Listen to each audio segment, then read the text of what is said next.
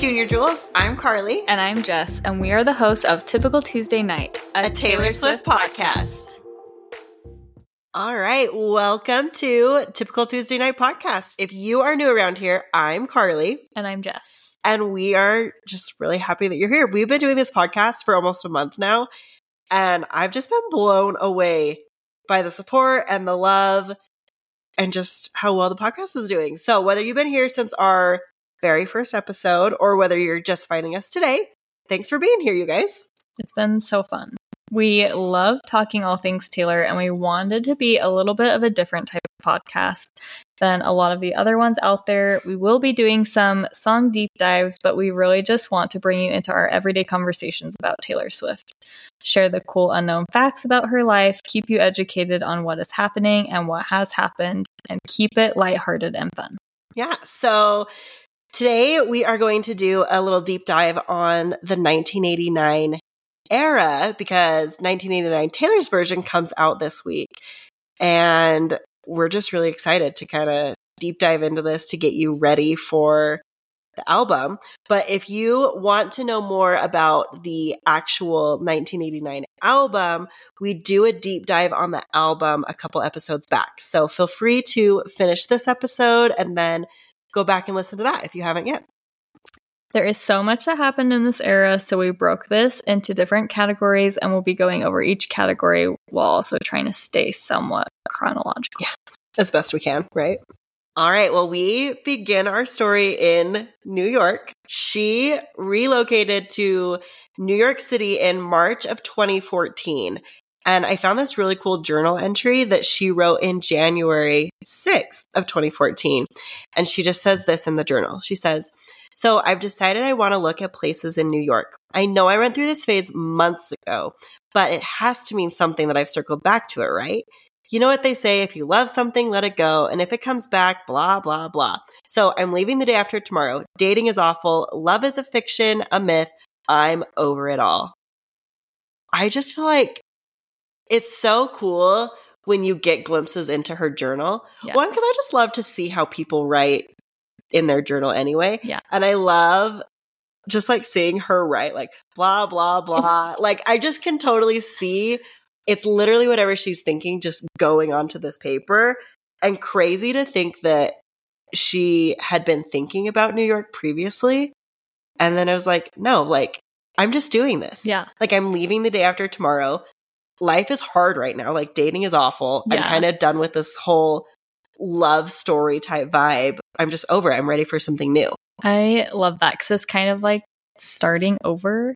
And it's actually, I, I kind of laughed when I read that quote because when we talked on our previous episode for her girl squad, Selena specifically said like Taylor still believes in the like oh, fairy oh, yeah. tale love story romance. Like, yeah everyone can find their person. And so it's interesting to like look back and hear you know a time i mean we all go through those times oh for sure. like, love sucks. over it. yeah. It's not real. It's not gonna happen. Yeah. I'm over it you know? Yeah. Oh yeah. So relatable. So to like see her doing that yeah it's super relatable. Yeah. but what's not relatable is the fact that her so 19.9 million dollars pair of penthouses in Manhattan's Tribeca neighborhood.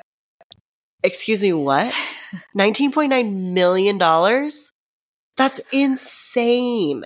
And it's kind of, I don't know, it's kind of funny to think that she's like, oh, I don't know, like, do I move to New York? Yeah. Do I not move to New York? It's like, you can do whatever you want with yeah, that. For real. Yeah. Like, just do it. And if you hate it, then what? What is that? Yeah. Like, well, and she still had all these other houses. Yeah. It's not like she was like, oh, I've got to sell this and it's then like, shoot, there. do I sell everything I own to like move to yeah. New York in this like little teeny studio yeah, apartment exactly. and like hope I make it in the world? For reals. well, well, it's crazy because I feel like this was her, like the beginning of her big world domination phase. Mm-hmm. Like this is where I feel like it really, really started. Yeah. Because she was going to make sure that this album was big and she was everywhere. Like she was on magazine covers and photographed all the time performing at award, award shows. And like I remember seeing that people started saying like she's becoming overexposed. Mm, But also at that time I feel like it worked for her, yeah, which I kind of feel is how it is right now too. for sure. Which is kind of cool to be like, "Oh, that was that 1989 era and like now we're getting into Taylor's version era, but she was literally the biggest star on the planet, Yeah, which is it's crazy. it is. And I mean, not to backtrack, but I mean, I think it's cool and just shows, especially like her age. She had all the money that she needed to do whatever she wanted with. She had all this, you know, power as far like she was a huge powerhouse in the industry, but she still has those normal thoughts. It's like, Yeah. oh my gosh, like, do I really move to New York? yeah, She's true. still like a normal person, yeah. regardless of all the money and all the fame and all of that. Like, she's still, I don't know, those decisions don't like come easy. For sure. Yeah. know. And it does, like you said, it does make her super relatable. Like we put her on this pedestal sometimes of, oh my gosh, Taylor Swift. But at the same time, you do have to remember she literally is just a person. Yeah. Just like all of us.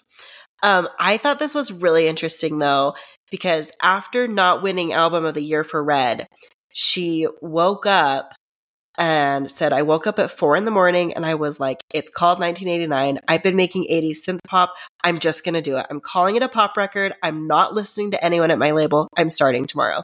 And I feel like that was, it kicked off. It's like, okay, Yeah. Let's go. 1989 era. Here I come. I, I know what the era is going to be. Mhm. I know what the album's going to be. I'm moving to New York. I'm, Going I don't care what anybody else says. Yeah. Too, which is really cool. Yeah. So fun. So let's talk a little bit about the marketing of the 1989 album and during this era. So she started dropping hints that something soon would be happening. Classic, you know. Yeah. Dropping Mastermind. Easter eggs that something would be happening in early August 2014, and the internet went crazy. Which Of course. nothing like it would be nowadays. It's true. So different back then. Yeah. But even back then, she was causing, you know, Oh, yeah. internet frenzies by just dropping little hints. 'Cause I And also don't feel like that was a thing. I feel like this Yeah. is when she really started to be like, I can kind of have a little fun Mhm. with my yeah, fans. I, am gonna. And I want I'm to. gonna tease. yeah, exactly. So she was posting cryptic videos and pictures on her Instagram account. And then a few days later, she went all out by hiring skywriting planes to write Taylor Swift 18 5 p.m. Yahoo over Central Park, which is just I like, love it. I freaking love it. let's write it in the sky Yeah. Over because, like, Central Park. Why not? Why not? Uh, she hosted a globally broadcasted event um, that was filmed on top of the Empire State Building. During the next 30 minutes of that, she managed to surprise everyone with the name of her first documented official pop album called 1989, which is the name of her birth year, the lead single Shake It Off, and its music video and the album cover art. So she just like, she teased and Yeah. then she just like laid it go. all out. Here you go.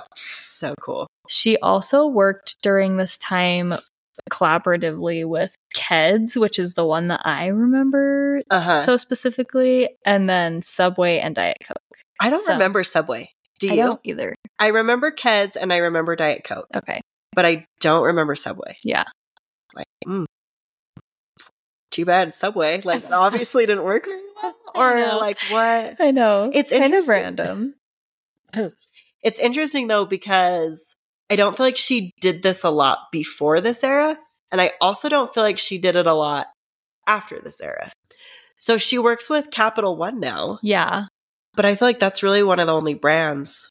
Yeah, she's not she really. At least, I mean, I, maybe she is tied to other brands a little bit, but it's not very like publicized. Yeah, especially in the way that this was. Oh yeah, this was like way over the top. I mean, I specific the reason I remember Keds so much is because at the tour there were like Mm. Keds like stations. Like, couldn't you? Did Did you see I that? remember That that. like you could go and like get shoes and oh, really?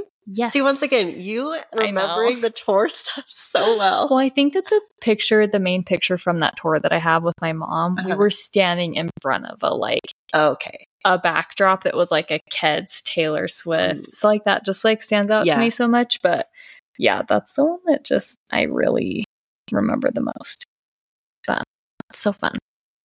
Okay, do you remember the No It's Becky shirt? Oh my gosh, yes. Speaking no, it's Becky was amazing. If you don't oh. know what we're talking about, so back during this time, during the like 1989 era, there was a Tumblr post, and this is so funny and random. It was a picture of Taylor Swift wearing a tiara, Yeah. and the caption of the photo, like the person who posted it, said essentially, "This is my friend Becky. She."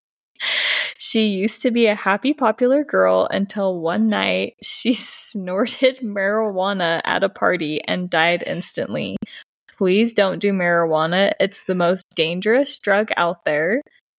Please don't wind up like Becky. and then someone like commented like no, that's Taylor Swift.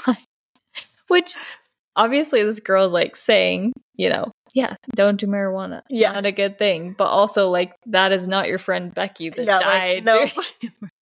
Well, and it's so funny, like you're using a picture of somebody extremely famous, like Yes. the top of her fame. yes. You don't think someone's gonna be like, no, pretty sure that's Taylor Swift. Yes.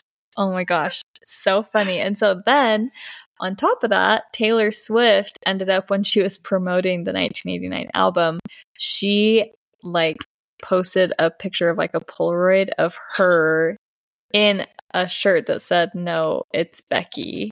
And said that, she, like, the caption said that she was basically reconsidering the album cover art. It's just like so funny. so funny. Well, and I love that it shows she's watching. Like she's paying attention to Tumblr and Instagram and Facebook, like Twitter, all those things. She's part of it. yeah. And she She's likes watching it. And she likes it. Yeah. It's fun for her. That's so funny. Kind of. And she has continued to do that because I remember at the Eras tour, Oh. she talked at opening night. I don't know if she said this really much in like the later concerts, but I don't know if you remember opening night during her Champagne Problems speech. Uh-huh. She specifically called out like I see what you guys are saying Oh, on uh-huh. TikTok, like about Evermore, and that like it's my least favorite album and all that. But Yeah. like, I'm here to prove you wrong. Like, I love the Evermore Yes. album, and it's so fun when she like comments that like she sees what we're talking about on Yeah. the internet. it's so funny. All right, well, let's talk about her fashion and the colors and just like the vibe of the Mhm. overall era. So she started opting for like crop tops, skater skirts, and then some more like form fitting clothing as well. Um, there was lots of fun colors. You can think like blues, pinks, lots of glitter. She cut her hair, so she had the like short bob, the like swoop bangs, which the swoop bangs just totally take me back to that time though. Oh, yeah. I feel like I mean I had those. So Oh yeah, um and if you're thinking about like oh what colors go along with the 1989 it's a lot of baby blue and white color scheme and that was kind of because the album cover as a whole was um those color schemes Mhm. um, Taylor did say, if I'm in the mood to be held accountable for every single article of clothing on my body, whether it matches, if it clashes, if it's on trend, then I go out. If I'm not interested in undergoing that kind of debate and conversation regarding how I'm walking, whether I look tired, how my makeup is right, what's the mark on my knee, did I hurt myself, I just don't go out. And I like was thinking about it, I'm like, because I was like looking through all these like fashion. I'm like, look how cute she looks and all this stuff. And then I'm like, I could not imagine having to be so aware of what other people are then going to say about me. Mhm. Every time you show your Every face, time. Yeah. like every time you're out and about, That would be so mentally draining. it would. It really would. I can't even imagine. but I also don't blame her. It's like if I'm not interested in like having to worry about that, I Mhm. just won't go out, which is also sad. It is. It like that that's what it comes down to. It's either like, okay, I can worry about all this, I can go out, or I don't have the mental capacity to worry about it, so I I physically can't go out because of that. And I mean, maybe that just kind of circles back to why her family and her friends are so important to her. Yeah. Because, like, you know, she loves to go out, but there's times where she's just like, I don't want to deal with that. Yeah. But she can still get together, have her friends over, Yeah. or have family over, or whatever, instead of going out to do social things. Yeah. And I wonder if that, I mean, think of all of her parties, like her 4th of July parties, her New Year's Eve parties, her birthday parties. Like they're, they're never in public places. Yeah. They're, or quote unquote public, like, Yeah. out and about. They're always like at someone's house or at Yeah. her house or whatever. It's more like intimate. Intimate. But I mean, speaking of intimate, I feel like the greatest thing to come out for a lot of Swifties is this next section we're going to talk about. Yes. Yes. Just top we were talking about this. Top tier number one thing that my number one goal in my life is to be invited to a secret session. I truly can't imagine. No. I mean, we were talking about people getting invited to view the Eras Tour movie with Taylor Swift, Mhm. which I would feel like I had peaked in my Oh, yeah. entire life. For sure. but thinking about going to her home Yeah. and having her just like play me her newest album that hasn't even been released yet are you joking me I I don't think I could go because I wouldn't be able to function. So if you don't know what we're talking about, ni- the 1989 album was the first time she did something called secret sessions where essentially she would handpick fans and she would invite them. They would get like an invite that's like you're invited to like this basically top secret Taylor Swift event. Um, here's where to go, how to get there, those kinds of things. And she'd bring them to her various homes across the world, like LA, New York, Nashville, Rhode Island, London, those places. And they would carefully hand select fans to come list. She she would literally invite them to her house. She would also cook them dinner. I She literally would cook so them dinner. cute. And uh, I don't remember the interview I saw, but they were like, "You would make." They were like, "You would make them dinner." She's like, "You can't invite people over to your house for hours and not feed them." she's so cute Just so cute. Ugh. She would serve them dinner, and then she would literally play. So in this instance, the entire 1989 album for like a very small selected group of people before the album released as like a preview to the album and I cannot even imagine experiencing that. oh no not at all and i just think it was so cool because it was such a good marketing tool i mean like going back to the marketing Yeah.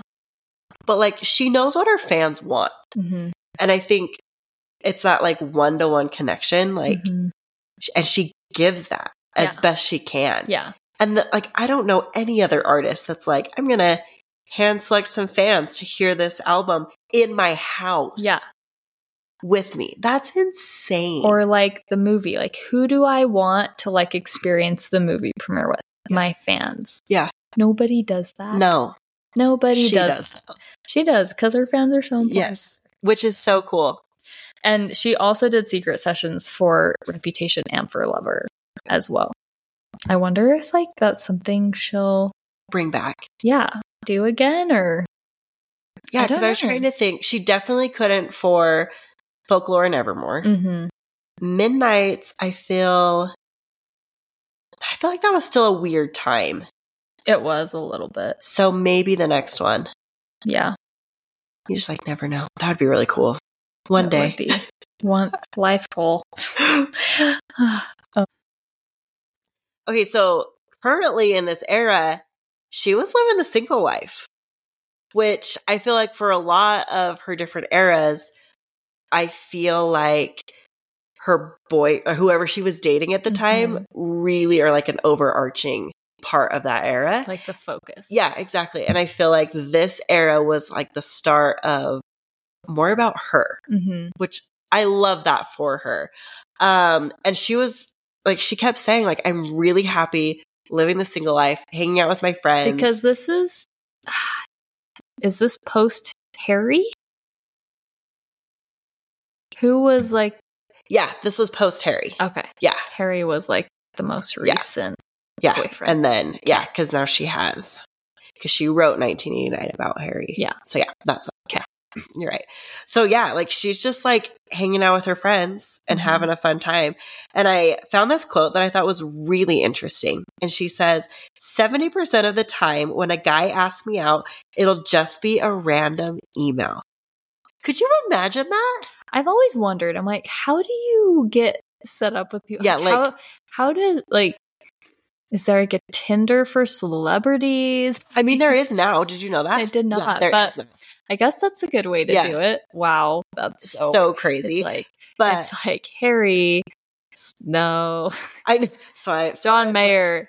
Definitely no. That would be so weird. It really would be. It would. Also to like see who was using it. Yeah. would be really Yeah. interesting. Oh, that's like a whole interesting world. We got a deep dive in. Oh my So she says some movie star would just get her address from their publicist and email her cold.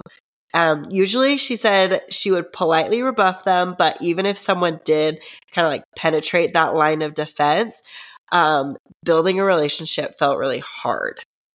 And she continued and said, I feel like watching my dating life has become a bit of a national pastime. And I'm just not comfortable providing that kind of entertainment anymore. I don't like seeing slideshows of guys I've apparently dated. I don't like giving comedians the opportunity to make jokes about me at award shows. I don't like it when headlines read, Careful, bro, she'll write a song about you, because it trivializes my work. And most of all, I don't like how all these factors add up to build the pressure so high in a new relationship that it gets snuffed out before it even has a chance to start. And so I just don't date. Oh, There's like so much to that. to that. Absolutely. Oh my gosh. And just so sad that, I mean, it, it is frustrating because I feel like, granted, I, I feel like there's so many parallels to then and now. Yes. The thing that I have always said that's so refreshing is that I love that it's mostly positive right now Yeah. around like her dating Travis and like for sure. mo I mean there's always going to be haters. Yeah. Haters to hate. For real. Um, but for the most part, she's got mostly support, which is so refreshing. But yeah, back in this time, like as soon as she started dating someone, like Yeah. all the headlines, all of the even the the women Yeah. on the talk shows are Oh, just for sure. bashing her Yeah. and like calling her a man eater and you know all Yeah. these things and it's like how do you expect any of her relationships to ever have like she said any kind of chance Yeah. when it's never going to start off on a good foot Yeah. you know Well, and how interesting because I feel like you constantly hear, and even now people are still joking about it that, like, oh, be careful, she's going to write a song about you. Like, oh, this is what her song's going to be about him. Just wait. yes And to hear her say that trivializes her work, Mm-hmm. I don't even know what to say about that. I feel like she says it all right there, but yeah that hurts her it does because it's true. What she writes about is more than just, I'm using boys to write music to get famous. absolutely that's so such an unfair Comparison. statement to Yeah. like make. And I've said this, I think, on past episodes. Who knows how many times I'll bring this up. But she specifically talks about like nobody, sl- like, there are so many male artists out Oh, there yeah. who write about their own loves, love lives. And she uses Ed Sheeran and Bruno Mars as an example. And she's like, nobody treats them like this. Like, Yeah. why does she, especially as a woman, like get treated like this because Yeah. she's writing about her own life and her own experiences? It's like just because she's good at it. Yeah. And honestly, like I think music that comes from personal experiences is more powerful. Oh, absolutely. Obviously. And so just because she's really good at it doesn't mean that like she's using men to like get content out of. Oh, for sure. And since then, I mean, folklore, Evermore, albums after, like she has proven that she can write songs that are beautiful and amazing that aren't necessarily about her personal life Yeah. or experiences. And so it's just like, give me a break.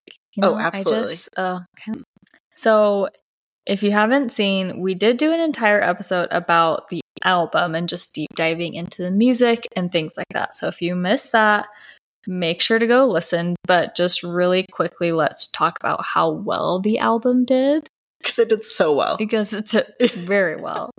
And this is coming off of Red, which did not do as well as she had hoped. Yeah.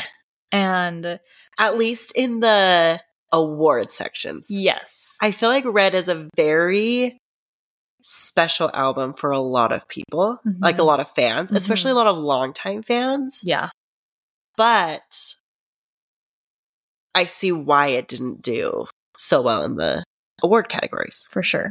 So, anyway, It's kind of interesting because Taylor said that everyone in and out of the music industry kept telling her that her opinion and her viewpoint, as far as like going pop uh huh. and s- kind of switching genres goes, was very naive and overly optimistic, even her own label. But when she got those first day numbers in, all of a sudden she was like, man, guess I don't look so naive anymore. I love that. I know. Oh, It gives like I don't know. I picture her saying that and it just it like gives me blank space vibes. Just like I don't know. Yeah. like you guys you don't know what you're talking about. yeah. Like, just listen. Like, I'm not an idiot. Like, I know what I'm talking about. I know what I'm doing. Yeah. And I, I do feel like this time and this album really showed truly, which we talked about in the album about, or the episode about the album, but this is when she really started to show like she's not just a talented songwriter. She's not just a pretty Yeah. face. She's not like she is a business woman and she's a very good one. Oh, for sure. Well, okay. So the industry's expectations of the 1989 album, basically the projections of first week sales were about 650,000 Okay. and she shattered those and ended up moving 1.29 million copies in Oh its first week. The biggest 7-day sales of any release since 2002. That's crazy. That's a ton.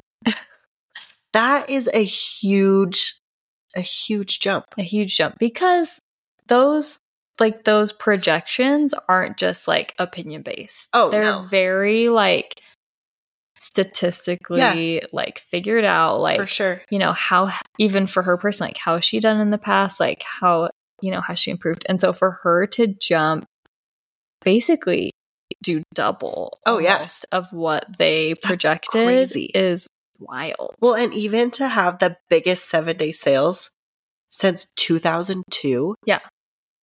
Like 12 years. Yeah. That's crazy. that is so I do think that her marketing really helped. i do too And I think she was behind her marketing mm-hmm. this time. Yeah. And I think, I mean, like what we talked about, yeah she knows what her fans want mm-hmm. and she knows how to get them excited about stuff. for sure She's dropping those hints. She's on like social media platforms. She's doing, secret, stuff. Yeah, exactly. Uh, so so fun. And so 1989 actually won Album of the Year, which was super exciting because Red didn't, Yeah. and that was like a bummer for her. And so it was really cool for her to win Album of the Year for that. And she also became the first artist to hit the 1 million week milestone three times.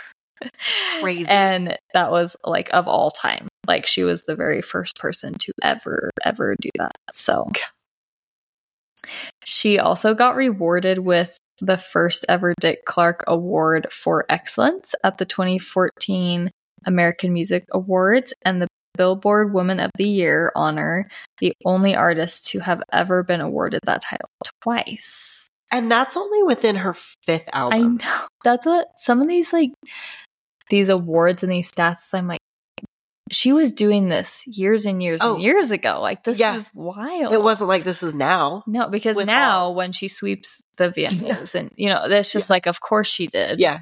But back then it's just like, wow, this is so cool. Huge. Yeah. So cool. So she ended up closing out the year by performing in Times Square on New Year's Eve, which is That's so cool. I'm a huge I love New Year's Eve. Same. My dream is to go To I New know York. it's I know it's not everyone's cup of tea. but yes. I really want to be in Times Square one time in my Yeah. life. For New Year's Eve. Uh-huh. That's just always been a thing I've wanted Same, to do. actually. Yes, I will wear a diaper. Yes, I will stand in the cold. Like, Yeah. yes, I will just do all the things. Man, if Taylor Swift is there, that'd be Oh, fun. That would be even Why wasn't better. There? That is the dream. I wasn't I there that year? Okay, so we also recently did an episode on the Girl Squad. So listen to that if you haven't yet. But I did want to talk about a few things in relation to this era that she's now said in retrospect, because there were some, like a disconnect that some fans felt at times that Taylor later recognized. Um, she mentioned that she'd always been known for telling her fans that she was just like them. And I also feel like we did feel like we related really well to her. Yeah. I think it's because she used her own personal experiences in her songs. And like we've talked about that before. Well, you belong with me. Yeah. I mean, that's like, that goes along really well with what she's about to say, but like, she was always like, she wasn't, she was not the it girl, Yeah, you know, growing Exactly, up. And yeah. that's what And made her so relatable. for sure. And so, like, for example, on the 1989 World Tour, she would talk about all of her friends and say that her requirements for friendships there were two things. One, you had to like her, and two, you'd want to spend time with her, which everyone in that audience qualified for. Which I actually remember that speech. And I do? remember, yeah, I thought that was like really cool. I remember something from the tour. and I don't remember. That's so funny. I mean, I love, I always love her like deep speeches. Yeah. But I don't specifically. I vague, yeah. I do remember that one for some reason. But at the same time, I feel like a lot of people were thinking like Taylor was presenting the standard of friendships in her own life that were really just unattainable, unattainable for most of her fans. Because pretty much all of her actual friends were famous and, like at this time, especially just unbelievably beautiful models. Yeah. And I thought this was really interesting. In 2019, Taylor acknowledged that she had some regrets about showing off her large group of friends in such a big public manner. Um, she actually wrote a piece for Elle and she listed 30 things she learned before turning 30. And I thought it was interesting that one of the lessons she said she needed to learn was to rectify scars from her past. And it's interesting that the example she gave was she said, I've never been popular as a kid. I was always, and that was always an insecurity for me. Even as an adult, I still have recurring flashbacks sitting at lunch tables alone or hiding in a bathroom stall or trying to make a new friend and being laughed at. And in my 20s, I found myself surrounded by girls who wanted to be my friend. So I shouted it from the rooftops, posted pictures, and celebrated my newfound acceptance into a sisterhood without realizing that other people might still feel the way I did when I felt so alone. It's important to address our long-standing issues before we turn into the living embodiment of them. I literally Oh. got goosebumps at that last sentence. Like that's so profound It is. and such a interesting way to look back and recognize those things about mm-hmm. yourself. Because it's so easy to like be her and get lost and all that, which Oh, she did. sure. She Yeah. totally did. But she later now is like recognizing that. own up to it and be like, Yeah. whoa, actually, Yeah. Because, you know, she is a celebrity. She's going to have celebrity friends. She's going to Yeah. have model friends. But it was definitely, you can tell during that era, it was way more up in your face yeah, all the time. And just like you could tell they were really trying to like put it out there publicly, oh yeah, which wasn't like totally necessary. It's Yeah. fun. It was fun. I yeah. mean, and I think it totally was fun, fun part of the era, but. Yeah. But know. interesting that she recognized more why she had been doing it Mhm. because of a lot of insecurities she had felt. Yeah. and how she then realized, I don't want to make other people feel the way that I did. Mhm. It's like she came. It's just cool because I think that's why I got goosebumps. Is it's like in that whole quote from Elle, like she just, it was like a full circle of like healing Yeah. for her to like experience not great things and then experience overly great things. Yeah. Kind of flaunt it and then Yeah. realize, like, in retrospect, like, you know, Yeah. I didn't need to necessarily do that. Yeah yeah. So mature.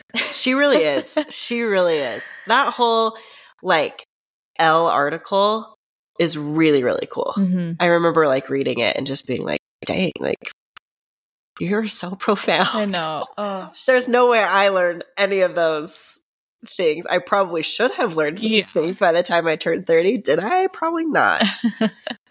She's just Oh, man. So there is so much that goes into the 1989 era, and we want to do it justice. So we've decided to post a part two episode tomorrow. We're going to cut this one now. And so make sure to follow wherever you're listening right now so that you don't miss part two. We are going to be going over her love life, the world tour for 1989, and then when she pulled her music from streaming, if you remember. The rumors are terrible and cruel. We'll catch you here tomorrow.